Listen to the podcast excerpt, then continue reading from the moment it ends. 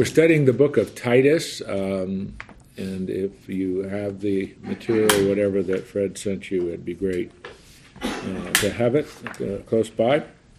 Uh, we cracked into the book after some introduction uh, last week, and uh, the authorities tell me that we are in uh, verse 3. the keepers of the book, my amanuensis. Isn't that a great word, amanuensis?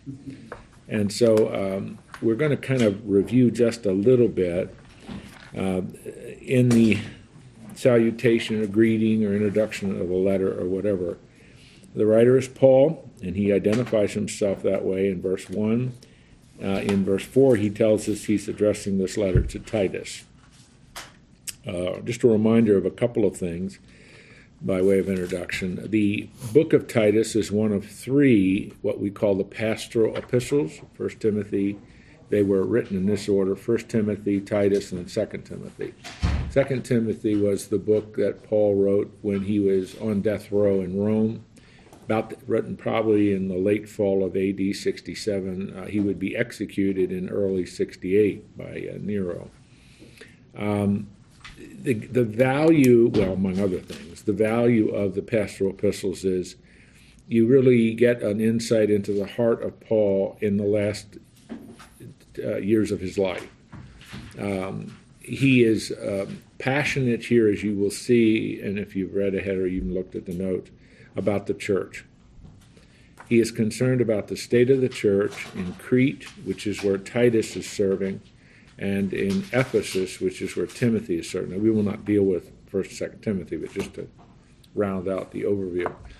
And um, it's it's it's important, and I, I covered this in the introduction. It's important to always remember when you read the word church in the New Testament, you you have to discern: is he addressing the church as an organism, the living body of Christ over which Christ is the head, or is he addressing the church as an organization? And that's in, in the sense of a local church with its structure and leaders and so on. And it's in the book of Titus where he addresses the issues of the uh, church's organization. He wants to talk about how do you choose leaders? How, how do you go about organizing your local church?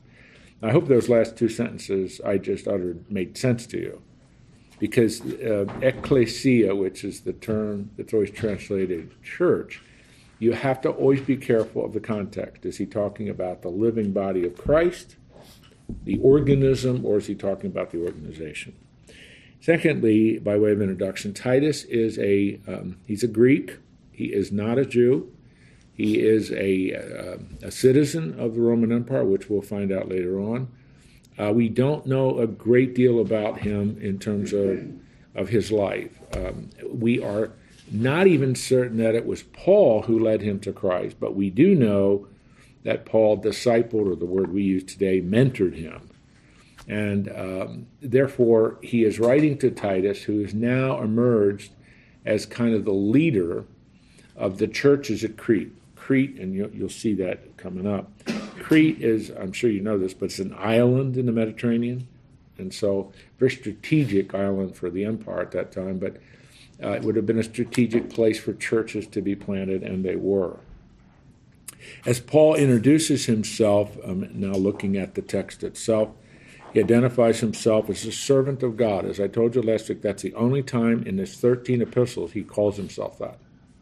He usually calls himself a servant of Christ, or servant of Jesus, or servant of Jesus Christ. And as we don't know why he chose to do this, so we have to speculate a little bit, but most would argue he wants to see him, he wants everyone to see him in that long line of prophetic authority from the Old Testament. Because most of the Old Testament prophets identified themselves that way. Jeremiah did, Isaiah did, Habakkuk did, and so on because what he's going to be addressing is the kind of things that authoritatively need to be firmed up. And an apostle of Jesus Christ is the other part of his identification. I'm not going to I really took apart verse 1 and 2. I mean, I grammatically took it apart because it's so important.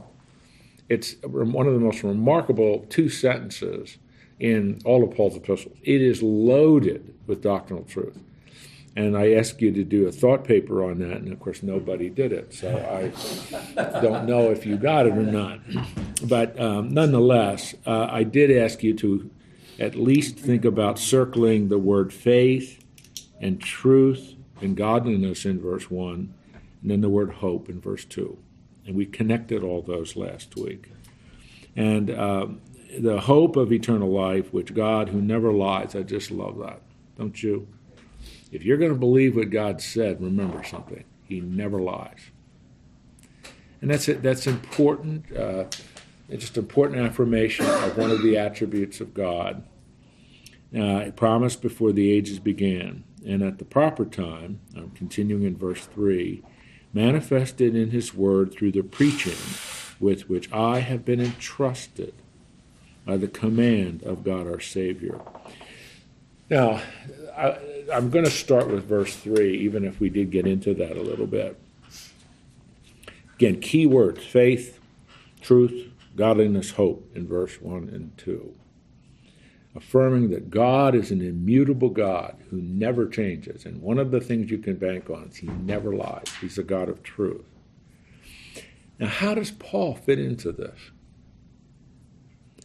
He says, at the proper time, he manifested, I mean, the, the subject of that is He, God, manifested in His Word through the preaching with which I have been entrusted by the command of God our Savior.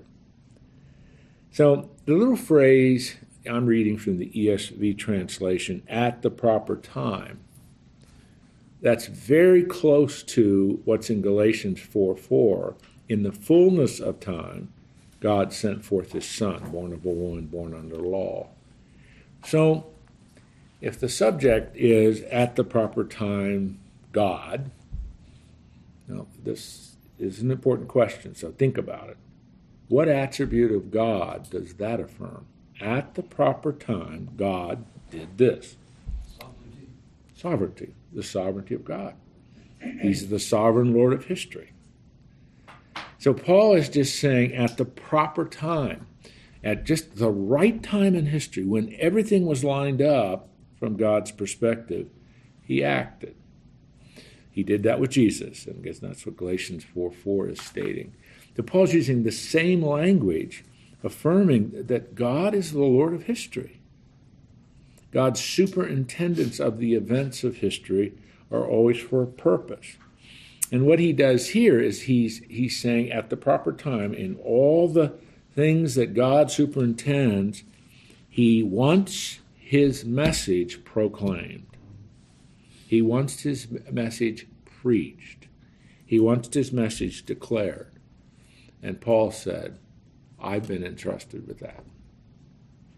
And that word entrust is, is really a, quite a magnificent word in, in the original language. It really is. Entrusted. It's a stewardship. It's a divinely commissioned stewardship. So if Paul chooses, as he does, to use a term like that, what should we conclude about how the Apostle Paul looked at his responsibilities? Very seriously. This isn't a cursory, superficial understanding of what he was supposed to do.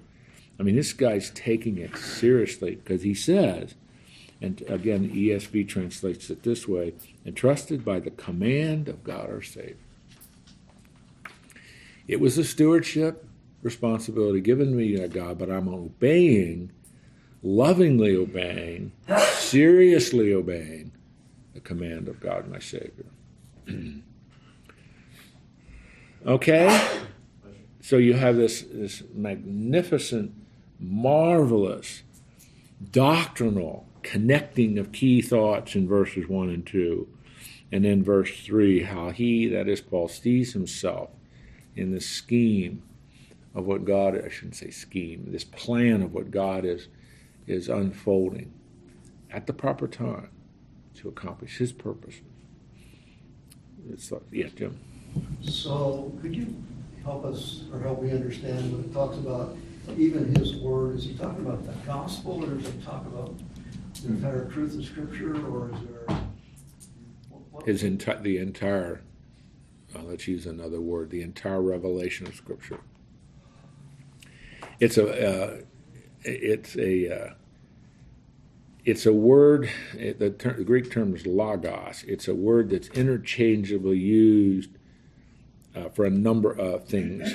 Uh, it can mean the gospel in a narrow sense, or it can mean the entire corpus of God's revelation. Ultimately, all what you and I would call all 66 books of the Bible. And so, Jim, it's a it's a kind of a, the way he's using it here. It's an all-encompassing, an all-encompassing a term. It really is, because it takes you back to what how Paul sees him for the sake of the faith. We talked last week about what faith is there. It's not saving faith; it's sustaining faith that involves all the content of God's of God's word, the truth. Remember, we, we talked about this in the introduction. Sound doctrine produces godly living. So sound, sound doctrine is the application of all the truth of God's word. So I think that's how he's using that as an all-encompassing term. Does, does that answer your question? Right. Yeah, um, you said in the proper time.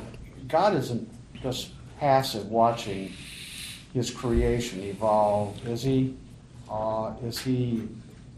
Isn't He active in helping in some way to bring all of this to fruition of presenting Christ uh, to the world, and also uh, Paul's part in this as well, as he is. It, it's just not happenstance. No, that, no, that today, it's not happenstance either. No, it? no.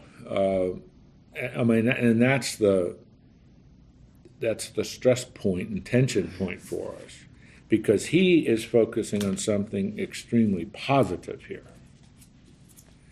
But uh, uh that's why, if you follow carefully the language I use, I use the word superintendent.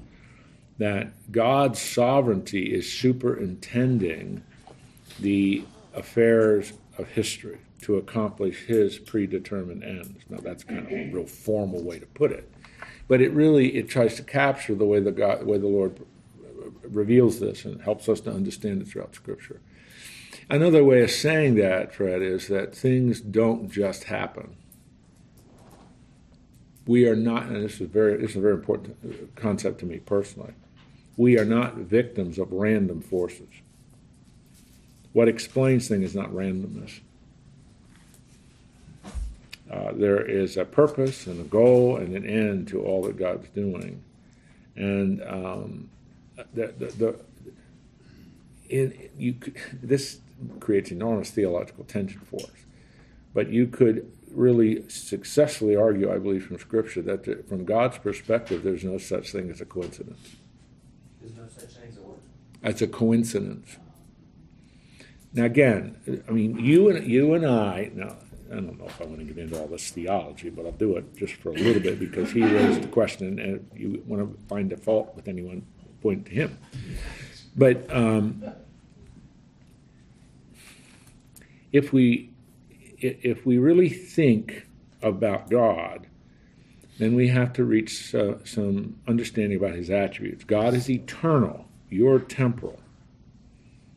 God is infinite; you're finite. Now, I hope you know what you know what all those terms mean, don't you? Okay.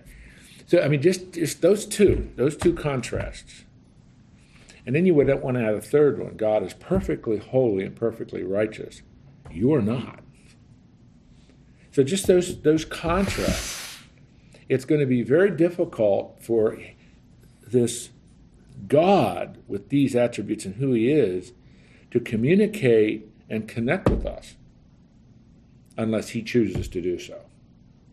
And, and what I'm saying makes sense to you. So that he has chosen to do that means that God has communicated to us truth of his infinite, eternal, perfectly holy, perfect righteous being to us who are just the opposite. And so that's why I take a lot of time. These, each one of these words is important because God's Spirit inspired them. And so it's worthwhile taking time to understand the words because these, these, this is God's word. And so, and at the same time, then he's telling us at the proper time, Paul says, or back to Galatians 4 4, in the fullness of time. What's the point? God is accomplishing his purposes in human history as the eternal, infinite, holy God to accomplish his purposes, which, in the context of what we're studying, is redemption and salvation and justification. All those wonderful words that focus on, on his plan of salvation for the human race, which is in rebellion against him. But he's he's dealing with that rebellion, and that's what Easter is all about that we celebrated a couple weeks ago. So um, now I'm glad you didn't ask another question, so I'm not going to even get into that. Woody, do you want us to ask? Woody, You know, the question I'm gonna ask, I should have learned in high school or grade school even. But just introduction in the ESV talks about Titus being a Gentile, and you said he was Greek. yeah, I do Greek. And I guess I don't know, I guess I really didn't know the difference. I mean, I, I didn't know that Gentile included probably many. uh, Well, an easy way to think about that is uh, the, the, the, the Bible talks about several ways to group humanity, but uh, one of them is they're Jews, the people that are descendants of Abraham and so on, and then there's everybody else, and the everybody else fit under Gentile. Even the Orientals? Oh, even the Orientals, yeah, even yeah, yeah, yeah. Thank you for. Yeah. Even me? Yeah, you and you, you and you. I'm a Gentile. Yeah, I mean it's just. No, It- no, you're not. You're, you're, you're equal in, in God's eyes. Yeah, absolutely. Yeah, absolutely.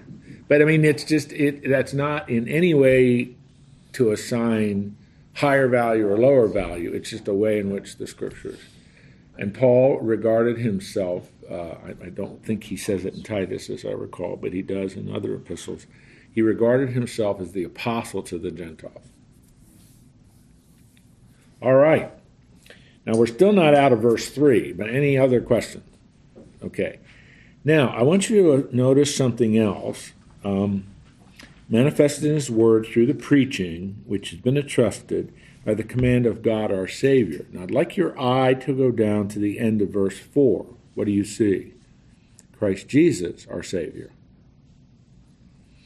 Now, in my Bible, what I did is I circled God our Savior at the end of verse 3 and Christ Jesus our Savior at the end of verse uh, 4 and drew a line between them.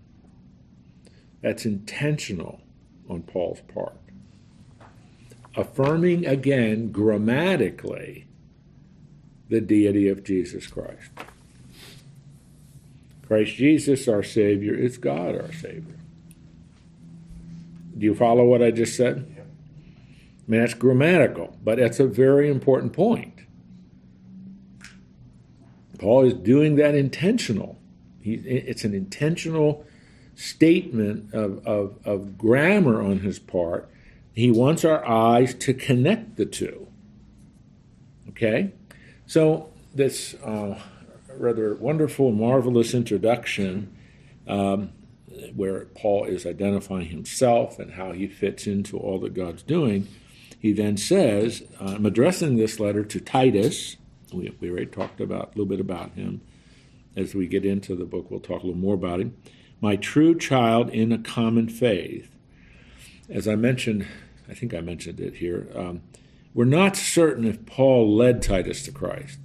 Uh, we do know he discipled Titus and um, had uh, affirmed, I think that's a better way to put this, affirmed his role as the leader of the churches in Crete, um, all of which were pretty new churches. And so Titus, probably he's mid to late 30s at this point, in, in terms of his age, maybe 40. I don't think any older than that. Um, so he's he he, and that's really something.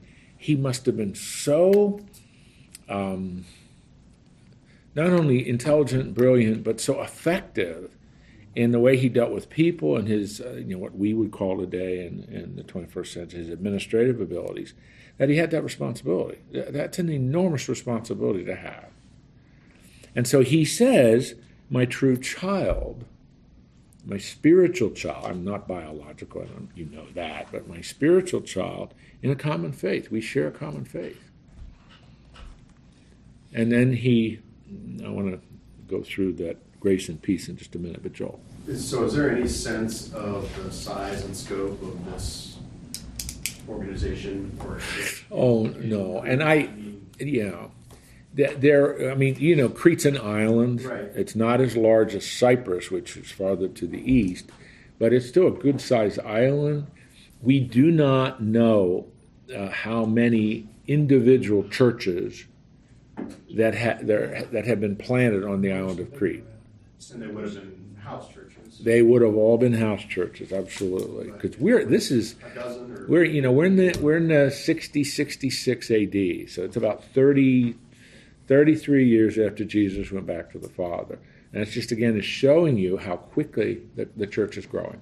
It is just it is absolutely peppering in ex, the Mediterranean world and, and exploding across it. And so uh, that and I've told you this before I really believe this very strongly. Paul had a strategic plan. And that strategic plan was plant key churches in Eastern Mediterranean and then move on. And that's what we talked about in the introduction. I think he was released in Acts 28, continued. Extra biblical uh, literature tells us he was in Spain. So, but that's beyond this. And so, if I cannot give you any reliable number, uh, Joel, in terms of, of numbers of people, in terms of numbers of churches, uh, we we would infer, and that's all it would be. You're probably talking somewhere between seven and maybe ten churches, maybe a little more, but not probably not much more because you're still early. And all it, and if I use this word, you're going to think of the 21st century, and I don't want you to do that. If you want to give him a title, he's like a bishop. But don't think of bishop the way the Roman Catholic Church thinks about it, the way the Methodist Church thinks about it. They both have bishops.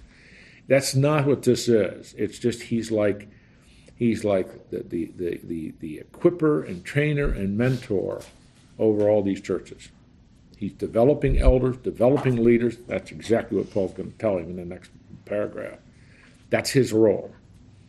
And uh, I mean, if you know anything about um how the modern missionary movement, which kind of started in the late 1700s, that's that was the strategy they had: go into an area, uh, proclaim the gospel, people get converted. The next thing you must do is start to disciple and mentor and equip leaders. That's the most important thing to do, and that's what Titus is doing. So from an administrative role, he would have been kind of the senior most person in. Yeah, yeah, uh, yeah. He's like the lead pastor on Crete. and I mean, I, we're trying to give 21st century labels to. Nothing has emerged. There's no structure. I mean, there's certainly no major structure. It's local stuff going on, and that what Paul is. And this is this is what's so neat about the pastoral epistles. Paul is trying to get these guys to manage growth. That's really what he's trying to do. And what's what's the priority in managing growth? Sound doctrine. Sound doctrine. That's what he keeps saying. Sound doctrine. So, so these were home churches. They would. Oh, sure. Mhm. There are no buildings yet. No. Right. Um, so, they, but they were more than just the family that lived in the home. Oh, They absolutely. invited Oh, their yeah, yeah, neighbors, yeah, and yeah. That's how Uh-huh. it grew. They didn't Mhm. like neighbors, then one neighbor had to travel Mhm. a little bit far, said, well, you know, maybe I'll start one here. Mm-hmm. Well, and these, uh, yeah, well, if I'll use an example because we know a fair amount about that. If you go to Romans 16, last chapter of the book of Romans, Paul lists all these names, dozens of names, and we can identify five house churches there. We can identify five, five house churches. We know who the leaders were.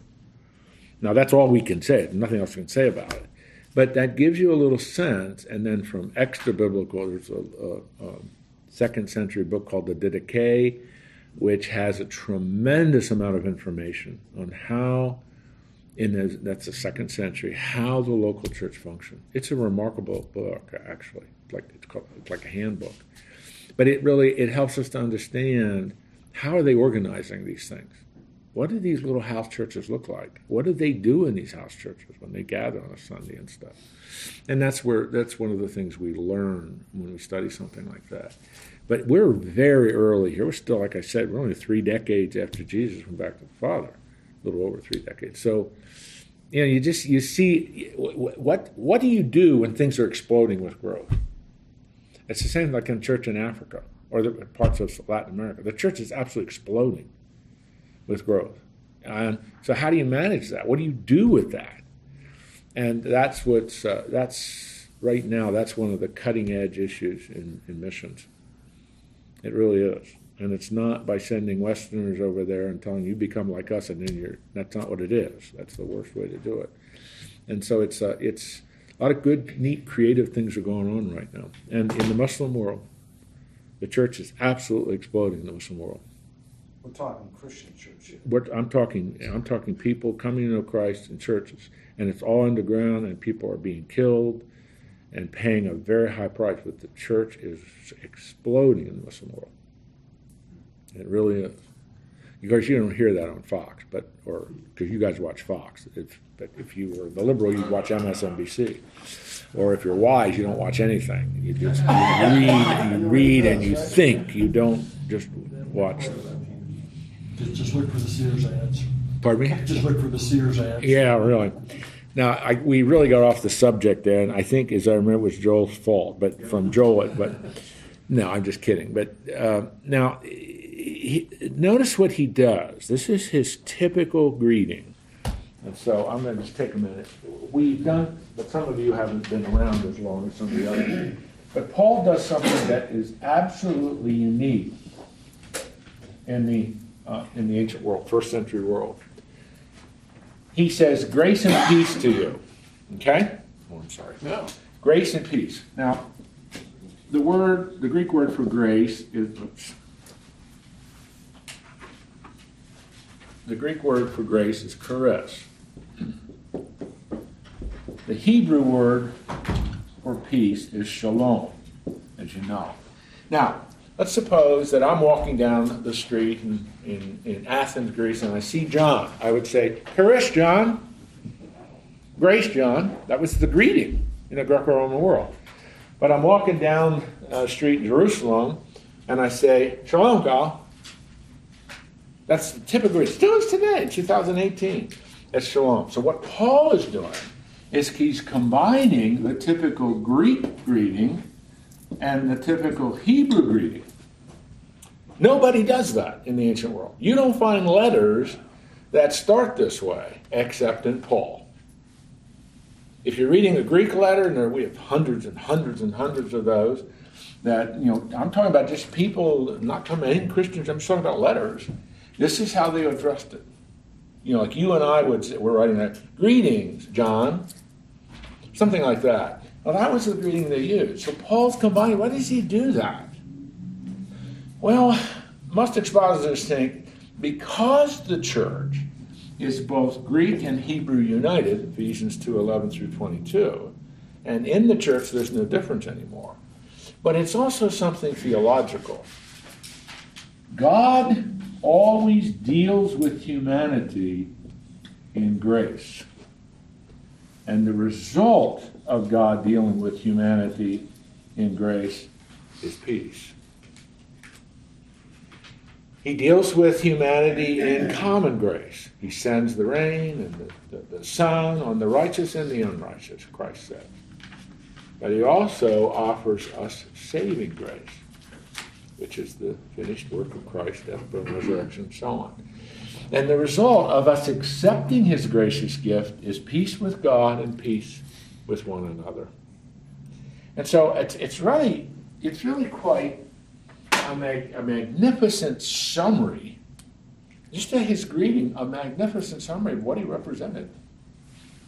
The grace of God that offers the peace of God to a broken humanity because of sin. And so it's uh, it's just I I hope you don't mind I did that. That's just a, a, a wonderful reminder that every word is important. Every word in the scriptures is important. And so to just take that apart, you're just reminded again, ah, grace is how is the word that describes how God deals with broken humanity. Peace is what he offers humanity through his grace. Now that should be the key sentence in your thought paper for next week. Okay? Grace and peace. You got it. Yeah. So, State- Statements like this in a lot of the letters to the churches, are are in a lot of the letters. They are. They It's are. so easy to skip over them like a dear Jim. Yeah. Well, that Right. doesn't really mean anything. Yeah. But I've always looked at them and thought we're making a serious mistake if we don't see them as Paul's absolute desire for what we should experience Mm. in life, and we shouldn't Mm. pass over them so lightly. It's, it's well said. It's well said. Absolutely. we can present grace, but it's received by that person that maybe we're sharing Christ with. That particular person may not and will not, probably. Would, could we say that based on what you said? Peace, then, because we're talking, it's Mhm. not just, there's no war, but we're talking about Oh, no. inner. This is you know, right. This is more of an interpersonal, personal and interpersonal quality of life. Absolutely. Not talking about the absence of war in a military sense. That's not what he means at this point. But, yep. hmm Okay. And notice uh, grace and peace from God the Father and Christ Jesus our Savior. And again, to get the full doctrinal impact of that, you got to go back to God our Savior at the end of verse 3. Because Paul is indisputably, indisputably equating the equality of God the Father and God the Son. That's, uh, indisputably, grammatically, that's what he's doing. And I mean, uh, you know, the, those who've been around for a little bit, remember, because we've talked about the Trinity. God is Trinity. God is one essence of three persons who differ relationally, Father, Son, and Spirit, and functionally. God is one. One essence of three persons.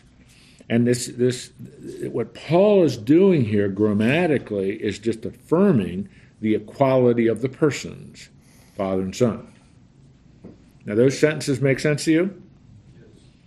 That's the second part of your thought paper for next week. But I'm, I'm kidding here, but it's just, see, if, if you don't keep coming back to this and keep reminding yourself of this great doctrinal truth, you're missing one of the most rich aspects of the New Testament. Further evaluation, revelation, explanation, detail of the complexity of our God, one essence of three persons who differ relation and functionally. My favorite, my absolute favorite passage on this is John chapter 5, verses 19 through 24, where Jesus answering the question of the Pharisees and all that, he just says, My Father and I are one. The Father loves the Son, and the Son loves the Father. I don't do anything independently of my Father. Mean, you just start working through the language. What Jesus is doing there is he's explaining the relationship between the two persons of the one essence of God. And it's, re- and it's so difficult for our temporal, finite minds to grab. But that's a very rich passage. Just read and think and meditate upon. Oh man, that's my God. So anyway, You know, Jim, after attending your Bible study for a fair amount of years, uh, I just don't know how the average person can just read the Bible and really get the, the, the meaning of everything as you teach it, you know? I mean, it's so easy to read the black on the white. You know, you just skip right through it, you know, you read one line, you go right on down, you know, and say, well, I read the Bible. So, but Whitty, I would, I would, I've known you a, a while, and I don't know you really well, but I would be pretty certain to make this observation. You read the Bible differently now than you did seven years ago. Okay, I mean that's all that is. I'm not. I don't want you to pat yourself in the back. It's just affirming what happens. uh, The more you study and read the Word of God, You read it differently now with greater understanding and greater depth of meaning than you did seven or eight. You know, how long have we had this study? I don't know, eight years or whatever, however long you've been with it. And that that's that's what that's what God's doing, Woody. So I mean that's so you are reading it differently. You are reading it with greater understanding and depth. He's a lot nicer. But- And it's even more exciting, so. Well, really well, it is. I mean, I just, uh, I mean, I've been, yeah. I mean, it really is, and that's uh, that's that's one of the, the the rewards that come with studying the Word of God and spending time with it. However deep you you focus on it, but whatever, the more you do it, the more understanding results. But that, that also point you to why you go to Bible study, you go to small groups, you attend worship. Absolutely, if you try to be a Christian by yourself, Absolutely. by yourself, absolutely. you, you won't understand. That's, I mean, that's a great comment too, Glenn. It really is. That's why we need one another, and we need, and what Paul's going to be instructing Titus here in a minute, we need to have leaders and mentors that can help us grow through the Word of God. There is no such thing as a lone ranger in a Christian faith. It, there, there just isn't.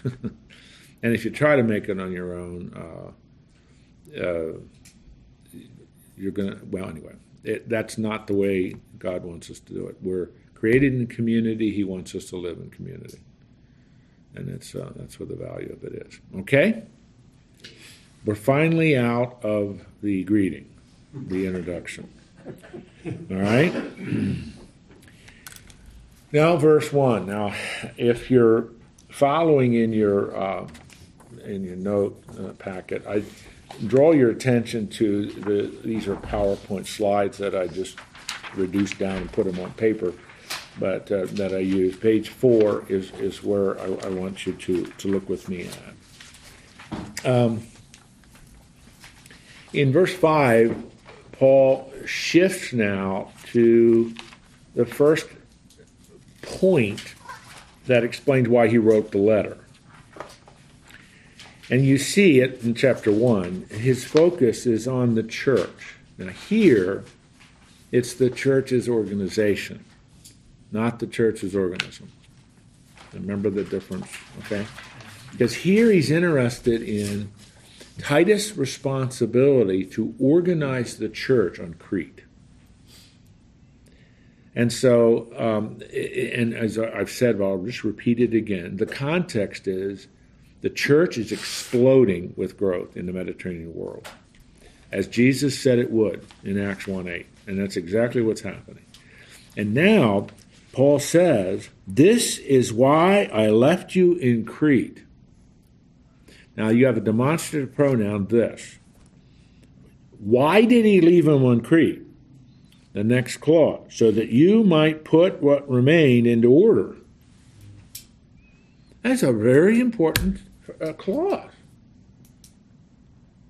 A leader must make sure that things are in order.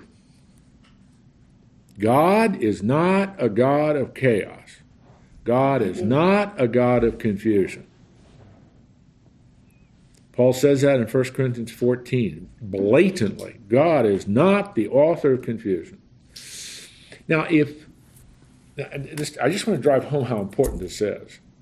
If you were Satan and you are organizing, which he is and has been doing since Genesis 3, a rebellion against God, what would be your core values? My mission is to blow everything up. And I think Satan's doing a really good job of that, don't you? You just see the evidence there everywhere. If I were Satan, I'd work on blowing up the family. Some success there. Blow, blowing up all organized structures in society. Doing a pretty good job of that. And then I'd want to blow up the local churches. Well, there is some evidence that that may be having some measured success in some areas. And Jesus is interested in putting everything back together. God is a God of order.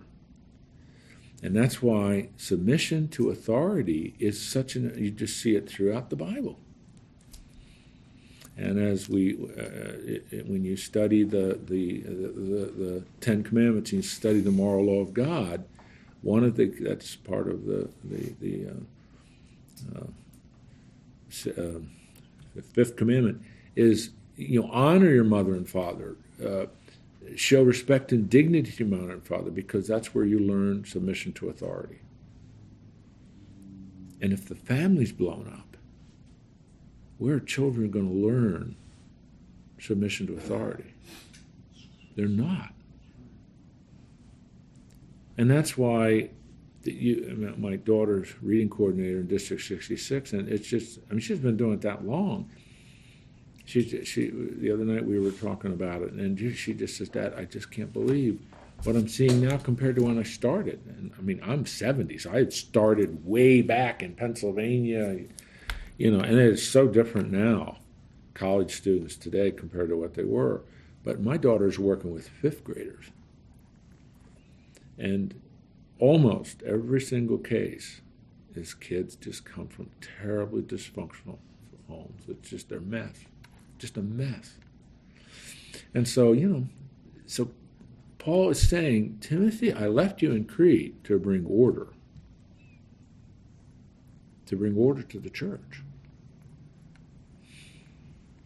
So, what's the primary responsibility of local church leaders? If just just looking at this verse, to keep order, to establish order. That's just we forget that sometimes. Church is not just a bunch of autonomous people doing whatever they want to do. There's order and structure and purpose, just like everything should be in life. Now, we're not talking about dictatorial authoritarian rule. That's not what we're talking about. It's just order. And so, connected to that is then appoint elders in every town as I have directed you. So it's like Paul had said to, to Timothy, here's kind of the overview of what I think you should be doing order and appoint key leaders. Now get to it. and so you, you, you see this then. That's why this little PowerPoint slide. Here's Paul, he's writing to Titus. And in effect, he has three key thoughts appoint the key leaders, teach them the sound doctrine, and remind them of the truth that Christ is coming back. That's it. You can organize the book of Titus around three words appoint, teach, and remind. And then what I did here is these slides reflect how do I organize the organization of the local church? And that's what he's going to be talking about, and we're going to be looking at some of this stuff uh, more than likely next week. But he's, he's saying is, he's saying to Titus, Titus, you're, you're the one now, you're the key guy in Crete. Start bringing order to the chaos. And the key way to do that is appoint elders in every town. So, you know, remember, that's not a real large island, but it's not a real small. So he's just super, supervising all this. So Timothy has an enormously formidable task, doesn't he? Titus. Or uh, what did I say? Uh, Ti- Titus, excuse me. Titus has a very formidable task. And so now Paul begins to help him see how to do that. And I'll, I'll talk about this in a minute. Now, I do want your eye to look at the term elders in verse 5 and the term overseer in verse 7. Do you see that? They're not the same words. Now, you guys are becoming students of the New Testament, so you should know this.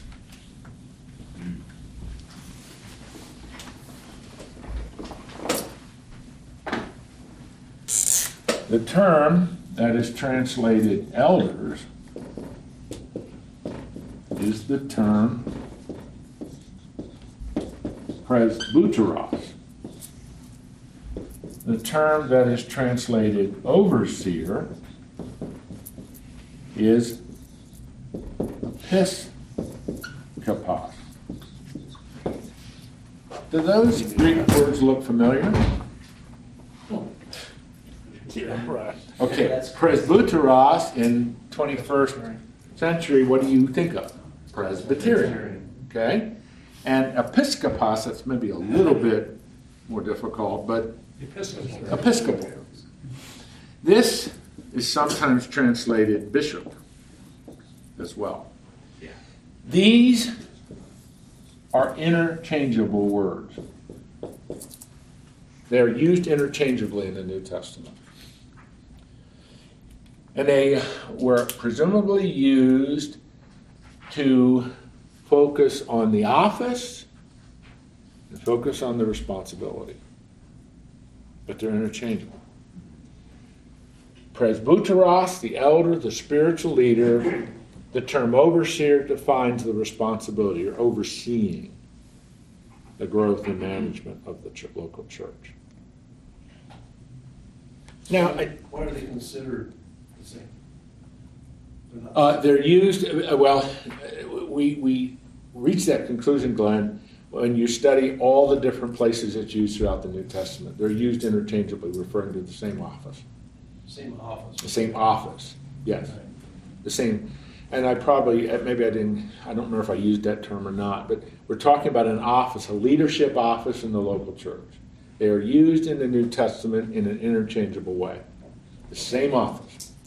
But as I was quickly commenting, elder refers to kind of the position, and overseer, I'm, I'm- I'm translating it into English, but overseer kind of captures the responsibility of the position. Does that make sense to you? Sometimes your body language, I'm not sure it's making sense, so I, you need to help me if it doesn't make sense. That's more of just a, that's a minor point, but I was anticipating that somebody's going to ask me the question, what's the difference between an elder and an overseer? So I just anticipated. What's that? But it's just, they are different terms, but they are focusing on the same office. I hope that makes sense. So let's look at this. Key terms of verse 5 order and elders. The key to order is the leader. Boy, that's profound, isn't it? The key to order is a leader. Now, this is a statement that is incredibly unpopular. It's incendiary, it's provocative, and if I say it in a mixed shot, I can be shot. But from God's perspective, the key to order in the family is the husband. Now, that isn't that. I, if I would say this outside, I'd be shot. You know, the mafia, they'd hire a mafia agent to take a hit out on me, and I'd be dead the next day. Now, I'm, I'm being, nobody's laughing, but that's supposed to be humorous. But that it, it is, it is, it is, the, it is the fact that every institution God creates, and He created three primary institutions the family, the state, and the church. Each one has stewardship responsibilities, and each one has a defined leader or leaders that are to maintain this order. I should say maybe to facilitate, that's a better way to put it, to facilitate this order. And it's a stewardship. And I mean, that's a, that's a hard, it's a very difficult thing to talk about today because there's so much confusion and so much disorder. But Paul is saying, Timothy, I left you in Crete with a stewardship responsibility. Bring order through the appointment of key leaders. That's how you do it. Then what he does in verse 6, now this, this is going to get a little bit um, detailed, uh, but I think it's important for us to see this, and I want to give you a handout here. He, he says, now listen very carefully to this sentence the key to a good leader is their character.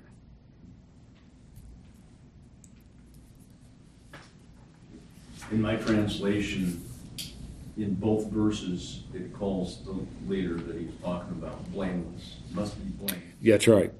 ESV translates it in both verse 6 and verse 7 as above reproach. So, what I want to do, and uh, please just take one and, and pass it on. Let me just have one quickly. Now, we're, we're not, don't lose this. You know, I mean, if you- uh, if you lose it, if you lose it, you owe a thousand dollars to the capital fund of Steadfast Bible Fellowship Church. That's the church I'm on staff with, and Peggy and I chaired the capital campaign. That's over now, but we're looking at a new capital campaign. So, anyway, um, I'm just kidding. I would never do that. I raised a lot of money at Grace University with that line. I'll tell you. Oh, goodness. All right. Now, again, what I think everybody has on what this chart does, and we're not going to get into this this morning, uh, other than just to highlight one or two thoughts. There are two passages in the New Testament that talk about spiritual leadership. Talk about the presbyteros, the episkopoi, I'm using the plural there, of, of the leaders. Okay, 1 Timothy 3 and Titus 1. We're about to start looking at Titus 1. You'll see they're very, very similar. Now, I'm going to I'm going to recommend a book here. Uh, I knew him, I studied under him. Uh, his name is Gene Getz, and he's written a book called The Measure of a Man. And what Getz does in that book is he takes all of these qualities, and each one of them is a chapter in the book, and he says, This is God's, this is description of God's ideal for a man. He wrote another book called The Measure of a Woman, and he wrote a third book called The Measure of a Family, and he's dealing with all the stuff in Scripture about those three. But this is a, this is. So, in a sense, uh, let's kind of think about it from this angle. Titus, I want you to appoint key spiritual leaders. And I want you to focus on character traits. And this is what we're looking for, Titus mature men of God. So, Getz is right. What does a mature man of God look like? That's what this description. And so, I mean, I really like, I've used that in mentoring groups over the years. Uh, Getz's book, The Measure of a Man, it's, it's, I use it with many students in some mentoring groups I've had over the years with them. And the, the guys would often say that they never remember anything I said in my classes. They never remember anything in the test, but they remember the book, The Measure of a Man, because it's profound. I mean, he really inter- gets and so what he's doing is he's taking this from the scripture and using other parts of God's word to embellish what each one of these quality traits looks like. So to me, that's really important. This, and let me let me make a couple of introductory comments. We'll get started on it, then we'll really complete this next week. And do not lose this. I'm bringing order out of the chaos. No, I'm just kidding. But try not to lose it if you can. If there are any extras, let me have them, please. So he's he's saying he's saying here when you're choosing presbyteroi or episcopoi, the plural, presbyteros, don't just fill a slot. Do you understand what I mean? Don't just fill a slot. Take your time. Make sure you're choosing a person that reflects spiritual maturity. And spiritual maturity is what this looks like. Now, the challenge is always, well, what if of, of this list, what if two or three of them they don't meet? Well, see, that's, here's where wisdom enters in, and you know, you're discerning. You know, this is this is like this is almost like perfect maturity, but it's like Aristotle used to, and I rarely quote Aristotle, but like Aristotle used to say, you're never going to hit the target if you don't know what the target is. This is the target. This is the target of what we're looking for. And that's what Getz did in his book. He said, the target is mature men in Christ. This is a great place to get your arms around what a mature man in Christ looks like. So let's put it very positively. This is the goal each one of you guys sitting around the table should have for your life. This is the kind of man you want to be. Now, I can say that very effectively to a 20 year old. But some of you are like me, you're old, you know, and yet, but you never, ever, ever stop growing in the Lord. You never, ever stop maturing in the Lord. Amen. You never do. So even if you're like me, you're 70, it's not too late. As a matter of fact, it's never too late. And it's just the kind of thing, it, it, this gives a refreshing, at least I hope it is, refreshing applicational perspective to something like this. Isn't just a list. This is this is really important stuff here. So, what's the very friend and uh, Rob? Uh, I, uh, I don't know what translation he's using. Verse eight begin. If anyone is, his translation is blameless. ESV, I think ES, and NASB translates it above reproach. What does that mean? What's reproach mean? What does the English word reproach mean? Criticism. Say it again. Criticism. Criticism. Without charge and. You, you can bring accusations about somebody. Called to account. Yeah, I mean, there's just there there are a number of things there. So to be above reproach, as much as you can influence it, to live your life in such a way that no one, no one can publicly bring a charge against you. Failure of integrity, dishonest, untrustworthy. I told you this because uh, I think maybe we didn't do it here, but um, I, I think I may have said it here. You know, Billy Graham just died a couple of weeks ago, and in 1947, Billy Graham, when he was forming his organization, gathered the leaders of the BGA together in Modesto, California, and they wrote the Modesto Manifesto. Did I talk about that in here? Not a lot. Not a lot, but the reason i- he said, okay, I do not want to start an organization where there's going to be failure of integrity, failure of morality, and I want to be an organization that's above reproach. So they laid out, they laid out four goals, what became known as the Modesto Manifesto.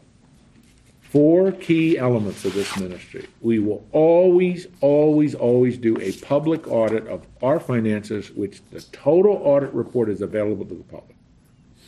Secondly, he said, we will hire an outside firm to keep the records of our evangelistic crusades. So that when we put numbers out, they're numbers that are validated by a firm. Number three, we will always, always, always organize our lives in such a way that no one can ever bring an accusation about our life in terms of morality. And Graham always, whenever he traveled, he never traveled alone with a woman. And he never went to a restaurant with any woman except his wife, unless other members of the team were with him. He would go into a hotel room. He had one of his staff go into the motel room, hotel room first to check it out to make sure there isn't some, you know, paparazzi there wanting with a woman trying to take a picture that is very uncompromising. That's the extent Graham went to be a man above reproach. And you know the one thing you've heard in all of the comments about Billy Graham, he was a man of integrity. Even people who didn't like him or were critical of him, because he lived his life above reproach. And and it was it was nobody could bring a charge against him.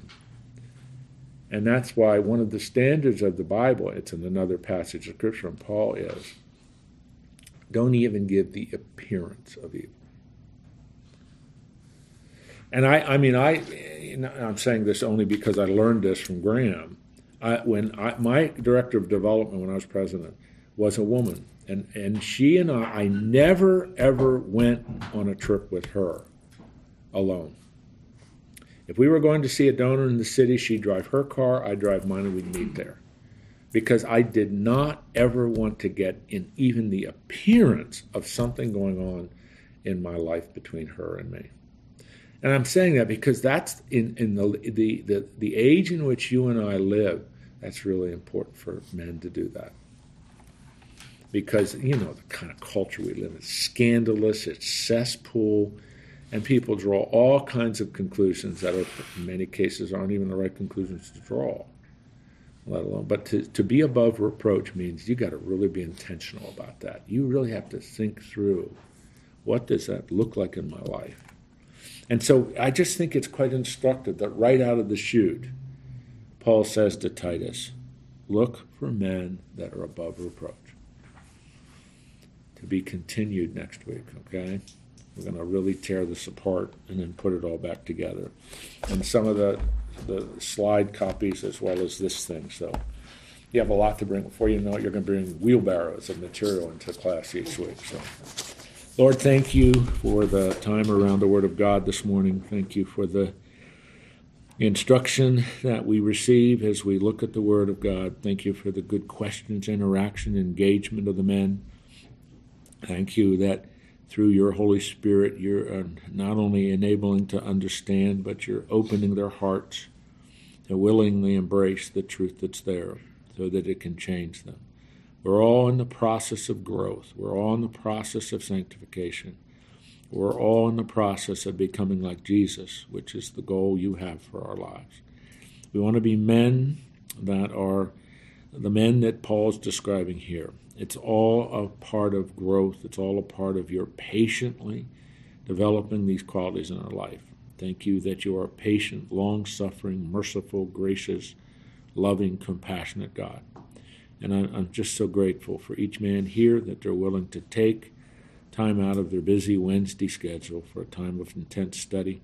Bless them in their work uh, as they go now their separate ways. As you dismiss us, do so with your blessing.